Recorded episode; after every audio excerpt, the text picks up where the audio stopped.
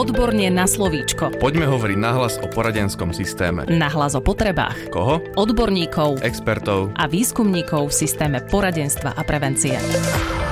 Vítajte v podcaste Odborne na slovičko. Opäť vás pozdravuje Darina Mikolášová a dnes je pred nami posledná časť zo série podcastov s našimi dvoma hostiami, Zuzanou Krnáčovou a s Viktorom Krížom, ktorú sme venovali téme školských podporných tímov. Tentokrát sa budeme rozprávať o komplexných prípadoch a o komplexných situáciách v práci školského podporného tímu. Liečebná terapeutka a arte psychoterapeutka Zuzana Krnáčová aktuálne pracuje vo výskumnom ústave detskej psychológie a patopsychológie psychológie ako interná expertka v rámci národného projektu Štandardy. A špeciálny pedagóg, učiteľ a psychológ Viktor Kryžo spolupracuje s Woodpapom ako externý expert v rámci národného projektu Štandardy a národného projektu Usmerňovať pre prax. Vítajte. Dobrý deň. Dobrý deň. V školách sú deti, ktoré prechádzajú rôznymi životnými situáciami. Veľakrát sú tie životné situácie veľmi zložité. Ako môžeme pristupovať k takýmto deťom v školskom podpornom týme? Možno by bolo fajn na začiatku povedať, že takéto deti máme pravdepodobne v každej škole. A naša skúsenosť je, že keď sme pracovali v školskom podpornom týme, tak toto boli presne tie prvé prípady, s ktorými sme sa hneď na začiatku stretávali. A dôvod, prečo je to tak, že ak nie je úplne zabezpečená taká tá preventívna a taká tá začiatočne intervenčná činnosť e, odborníkov, tak potom vlastne deti alebo rodiny prichádzajú práve vtedy, keď už je ten prípad taký vypuklý a taký náročný, že potrebuje vlastne komplexnú starostlivosť väčšinou mnohých ľudí alebo viacerých ľudí.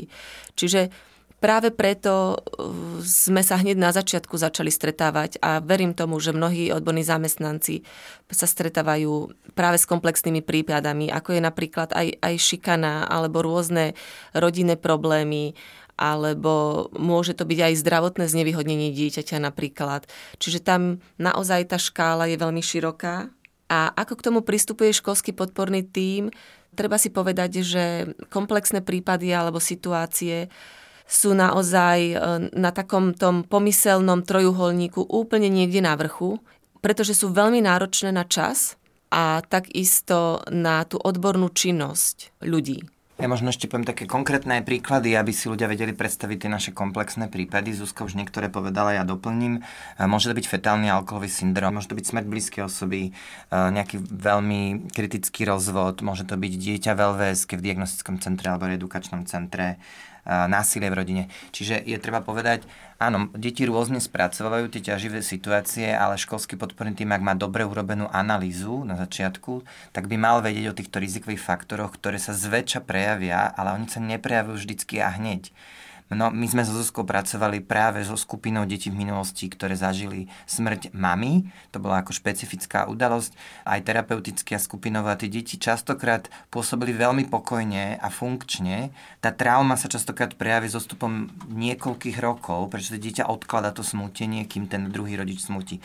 A tá škola nemôže si povedať, že a veď áno, zomrela mama, ale veď teraz je v kľude. Ono sa to prejaví častokrát puberte alebo častokrát pri nejakej krízovej udalosti a vtedy to prepukne vo veľmi vážny problém. Čiže ak sa dá, treba predchádzať veci, ale treba aj vedieť, že niektoré rizikové udalosti naozaj budú mať zväčša nejaký následok. Čo sa deje potom, keď školský podporný tím rozpozná, že ide o takýto komplexný prípad? Na začiatku je veľmi dôležité si vôbec uvedomiť, že je to naozaj komplexný prípad, pretože často sa stretávame s tým, že to trošku zjednodušujeme ako odborníci, napríklad to zjednodušíme na vzdelávacie potreby, alebo si povieme, že to má to síce emocionálny charakter, ale nemusíme tomu pripisovať takú veľkú dôležitosť a začneme tomu pripisovať dôležitosť až vtedy, keď vlastne máme všetky informácie. A to je podľa mňa práve ten prvý krok, ktorý by sme mali urobiť, keď máme dojem alebo máme indície k tomu, že sa môže jednať o komplexný prípad, začať si získavať informácie z rôznych zdrojov, aby sme mali predstavu, o čom vlastne premyšľame. Aký je veľký alebo rozsiahlý tento prípad. Doplním Zuzku, popri teda tých informácií, ktoré je potrebné mať, aby sme teda vedeli, je veľmi, veľmi dôležitá stabilizácia, čo je jeden aj z kľúčových krokov aj krízovej intervencie. Povedzme si na rovinu, častokrát sa to na začiatku aj prelína s krízovou intervenciou, takéto komplexné prípady, keď už vypukne to v nejakú krízu. Potrebujeme naozaj vytvárať stabilné a bezpečné prostredie. A tu znova sa vrátim k našim podcastom v minulosti, ktoré sme hovorili, že ak sa škola vie oprieť o bezpečné prostredie, ktoré má systémovo vytvárané, tak pri komplexných prípadoch je to výrazne, výrazne ľahšie potom pracovať. Ak sa to o to nevie oprieť, tak vy potrebujete to bezpečné prostredie začať pre tento konkrétny prípad vytvárať ešte intenzívnejšie, lebo práve to, čo sa v tom komplexnom prípade deje, že je tam výrazne destabilizovaná situácia. Takže stabilita a potom, čo sa nám zdalo veľmi dôležité, je, jak Zuzka hovorila, nezúžiť to len na jeden cieľ, ktorý si povieme, že hlavne, aby vedel na fyzike dosadiť vzorec, ale uvedomiť si, že to dieťa môže byť hladné. My sme zažívali situáciu, že dieťa bolo hladné, pretože naozaj nechodil na obedy, rodina bola v ťažkej krízi finančnej. A to sú všetko faktory, ktoré vy keď nezohľadníte, tak môžete na dieťa viac tlačiť, ale to dieťa nemá ani len kapacitu. Ono to znie veľmi, veľmi náročne. Majú na takýto druh činnosti ľudia v školských podporných tímoch vôbec časový priestor, odbornosť? Ja si myslím, že tú odbornosť na to majú ale práve tu sa ukazuje tá potreba tímovosti a spolupráce, ktorú je veľmi pravdepodobné, že neboli vzdelávaní na vysokých školách. Spôsob prepájania sa, nadvezovanie kontaktov, snaha vytvoriť v podstate nejaký funkčný tým k tomu, aby sa toto dieťa podporilo.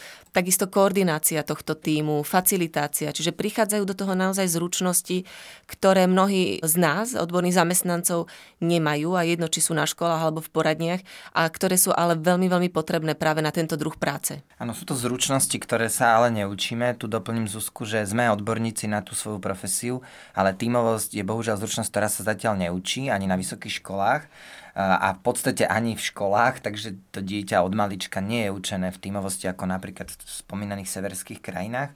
A tých ťažkých krizových situáciách sa práve javí ako veľmi efektívne tá úderná a operatívna spolupráca najbližšie k dieťaťu.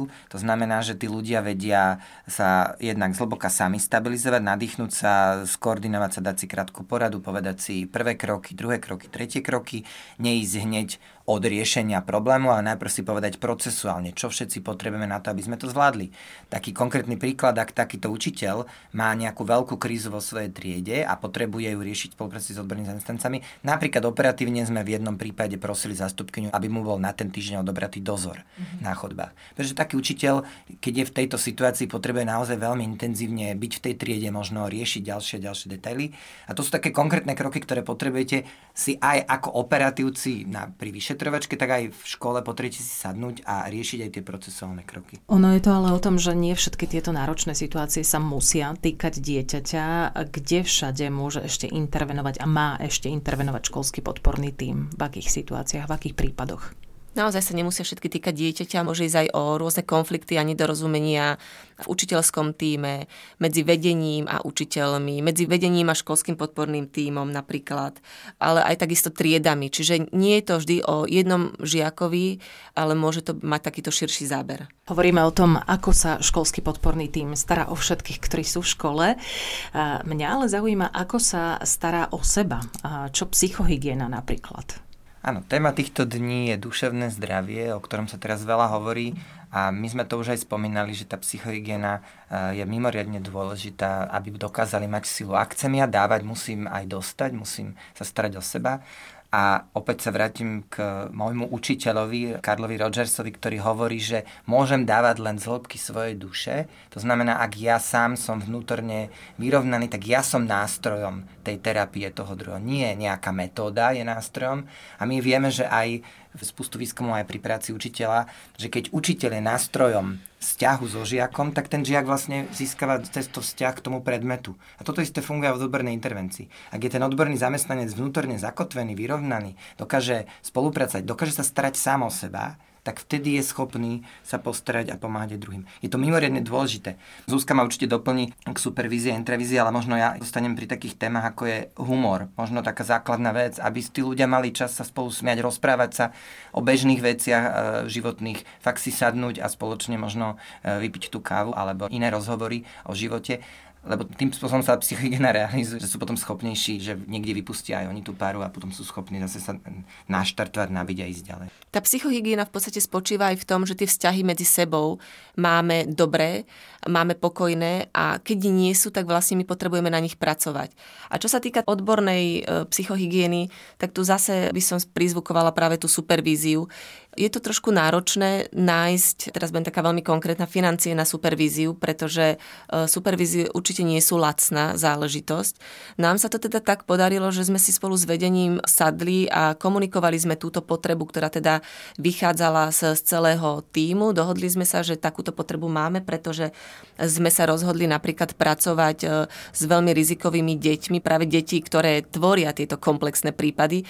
My sme sa rozhodli, že budeme tvoriť také malé skupinky pod podporné, ktoré budú viesť dvaja odborní zamestnanci, ale keďže sú to náročné prípady, náročná dynamika, tak sme nemali úplne to sebavedomie. A keby sme ho aj mali, aj tak je supervízia dôležitá práve pre tú psychohygienu nás. Takže sme e, si sadli s vedením školy a rozprávali sme sa o tom, že teda čo prinesie škole podpora takýchto detí v skupinách a čo by sme teda my potrebovali, aby tá podpora naozaj bola profesionálne dobre zvládnutá. A práve pri takomto dialogu alebo rozhovore vznikla tá ponuka, že škola alebo vedenie školy nás podporí práve pri supervízii. To znamená, že my sme si našli externého supervízora, ku ktorému sme pravidelne chodievali a, a tú supervíziu sme mali potom zaplatenú práve školou, pretože škola uznala dôležitosť a potrebu takejto psychohygieny pre nás a odborného vedenia. Pán Kryžo, nech sa páči. Ja ešte dodám, že je dôležité nastaviť si systém práce taký, aby ten školský podporný tým mal práve na takéto veci priestor.